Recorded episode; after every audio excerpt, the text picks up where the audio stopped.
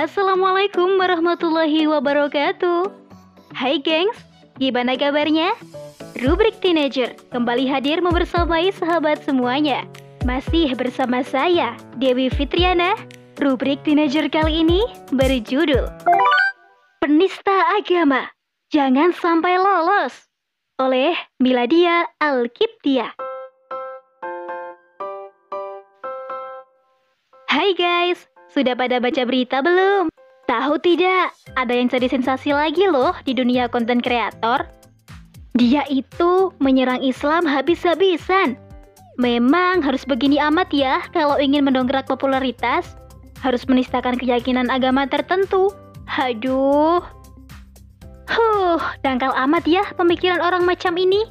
Mengaku konten kreator, tetapi tidak mengedukasi masyarakat yang ada malah menyebar konten yang menimbulkan kebencian, khususnya di kalangan umat Islam. YouTuber bernama MKC ini benar-benar memancing kemarahan umat Islam loh guys.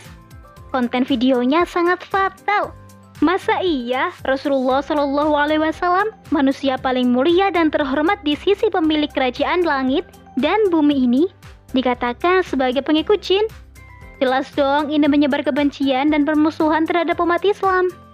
Bukan hanya itu guys, dia juga berani sekali menghina dan merendahkan kitab suci Al-Quran. Orang macam ini di dadanya memang sudah hitam legam. Dia tidak tahu kalau perbuatannya itu akan membawa malapetaka untuk dirinya di kehidupan akhir nanti kalau dia tidak bertobat. Saking hebohnya konten penista ini, banyak pihak akhirnya mendesak agar si MKC ini segera ditangkap oleh pihak berwajib. Bahkan pihak yang mendesak itu datang dari pejabat publik di negeri ini loh guys. Hmm, geramnya umat Islam ini sampai menggema di jagat Twitter dengan tagar hashtag segera tangkap MKC. Bagaimana tidak guys, si penista ini dinilai sangat provokatif kalau umat Islam sudah hilang kesabaran, bisa-bisa kegaduhan ini terjadi di mana-mana dan semakin berlarut-larut. Sebenarnya heran juga sih, kok bisa ya di negeri mayoritas muslim ini berulang kali terjadi kasus penistaan agama Islam. Kok para penistanya seolah tidak ada matinya ya? Tidak ada rasa takut menista agama Islam. Berarti ada yang salah ya guys dengan sistem yang berlaku di negeri ini. Padahal, undang-undang terkait penista agama telah ada di dalam pasal 156A KUHP bahwa sang penista agama pun termasuk Islam yang ada di Indonesia akan dipidana dengan pidana penjara selama lima tahun. Herannya, kok hukuman ini tidak memberikan efek jerah ya pada masyarakat? Ibarat mati satu, tumbuh seribu. Berarti hukum di negara kita tidak tegas dong. Hukum di negara kita berarti lemah karena tidak mampu melindungi kemuliaan dan kehormatan agama Islam. Lalu di mana peran negara yang katanya melindungi rakyatnya dari segala bentuk penistaan, termasuk agama Islam? Hmm, jika dipikir-pikir, peran negara seolah lenyap loh guys. Ketika umat mayoritas Islam di negeri ini dizolimi dan diserang dengan ujaran yang menodai Islam. Parahnya, kebanyakan mereka menyelesaikan perkara sensitif ini hanya dengan permintaan maaf saja. Apa mereka mengira agama Islam ini bahan lelucon dan candaan? Sungguh di luar nalar banget ya guys. Guys, coba deh kita pikirkan dengan kepala yang jernih, memakai akal sehat kita. Kasus penistaan agama ini masuk dalam kategori ujaran kebencian loh. Nah, seseorang bisa melontarkan ujaran kebencian seenak hati dan semau gue itu tidak mungkin kalau tidak ada menjamin mereka bebas meluapkan ekspresi. Sampai di sini paham tidak? Yaps, benar sekali. Pangkal dari ujaran kebencian si penista agama ini karena adanya paham kebebasan yang lahir dari liberalisme yang diterapkan di negeri kita loh guys. So, mereka tidak akan pernah jerah menista Islam karena kebebasan berekspresi akan selalu menjadi bahan pembenaran bagi mereka. Seharusnya pemimpin di negeri ini harus tegas.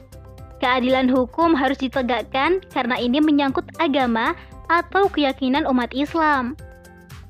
Mereka yang melanggar hukum tentu harus diberi hukuman yang setimpal. Negara tidak boleh pasif dalam mengatasi masalah penistaan agama ini. Bahkan jika perlu, pihak berwenang bergerak cepat mengatasinya. Inilah akibat dari diterapkannya sistem sekularisme yang memisahkan agama dan negara dari pengaturan kehidupan. Sistem ini telah nyata meminggirkan peran Al-Quran dan Sunnah untuk diterapkan di negeri ini. Tahu tidak guys, liberalisme, pluralisme, dan isme-isme yang lain ini lahir dari paham sekularisme yang menganggap agama bukan perkara pertama dan utama di dalam kehidupan ini loh. Hmm, pandangan sekularisme ini memang harus dikubur sedalam-dalamnya ya, karena membenarkan yang batil dan menyalahkan yang benar. Bagaimana tidak kalau sandaran hukumnya pada akal manusia yang lemah? Guys, Percaya tidak bagaimana kekuatan Islam dalam menjaga akidah umat? Perlu dipahami ya, kalau agama Islam itu adalah sesuatu yang wajib untuk dijaga kemuliaannya. Di sinilah urgensitas penerapan syariat Islam, sebab hanya syariat Islam yang mampu melindungi akidah umat. Negara yang menerapkan syariat Islam kafah tidak akan membiarkan para penista tumbuh subur di belahan dunia mana pun. Negara akan berlaku tegas dan adil dengan memberi hukuman yang berat terhadap para penista agama agar tidak mengulangi perbuatannya dan memberikan efek jerah pada yang menyaksikan hukuman tersebut. Eh guys, pernah tidak mendengar kisah Khalifah Sultan Abdul Hamid II di masa kepemimpinannya, ada juga loh orang yang ingin melecehkan Rasulullah Wasallam lewat pentasnya.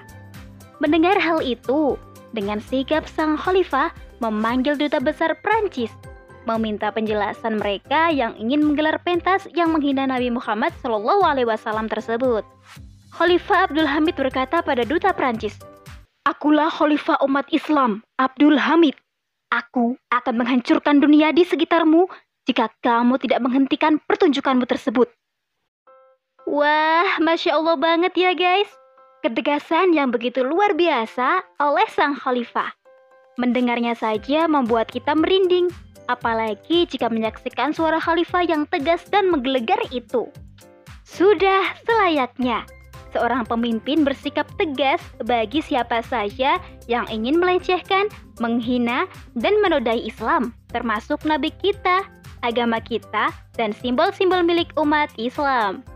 Tidak elok bagi seorang pemimpin yang bahkan merasa cukup hanya dengan permintaan maaf saja dari si penista seperti kasus-kasus sebelumnya. Apalagi yang dihina itu adalah kekasih Allah Azza wa Jalla. Umat harus bangkit melawan dan menghancurkan sang penista jika dia tidak bertobat. Sikap Khalifah Abdul Hamid ini sepatutnya ditiru oleh penguasa muslim yang ada di dunia. Bahwa umat Islam ketika dilecehkan, kalian tidak akan selamat. Inilah ketegasan seorang pemimpin yang sesungguhnya. Bagaimana tidak terpukau ya guys? Agama saja dilindungi, apalagi kamu. so, untuk menghentikan munculnya penista demi penista di negeri ini, tidak cukup jika hanya mengandalkan sistem demokrasi yang sandaran hukumnya pada akal dan hawa nafsu manusia semata. Umat butuh sandaran hukum yang jelas dan bersifat baku, tidak lekang oleh zaman, bahkan zaman menyesuaikan dengan keberadaan hukum itu. Apalagi kalau bukan hukum Islam yang sandaran hukumnya pada wahyu Allah Subhanahu wa Ta'ala. Oleh karena itu, kita harus terlibat dalam memperjuangkan tegaknya syariat Islam kafah agar agama Islam yang mulia ini terlindungi guys. Jangan pernah berhenti menggaungkan penerapan syariat Islam ya, agar hidup kita benar-benar aman dan jauh dari segala malapetaka, termasuk munculnya orang-orang yang membawa malapetaka di dunia Islam. Kita harus bangkit melawan segala macam bentuk kekufuran agar Allah Subhanahu wa taala meridhoi setiap aktivitas kita dan agar Islam menjadi sandaran di setiap aspek kehidupan kita. Sudah paham kan sampai di sini guys? Selamat berjuang. Oke, Dir. Sampai di sini dulu ya. Saya Dewi Fitriana, pamit undur diri dari ruang dengar sahabat semuanya. Bye-bye.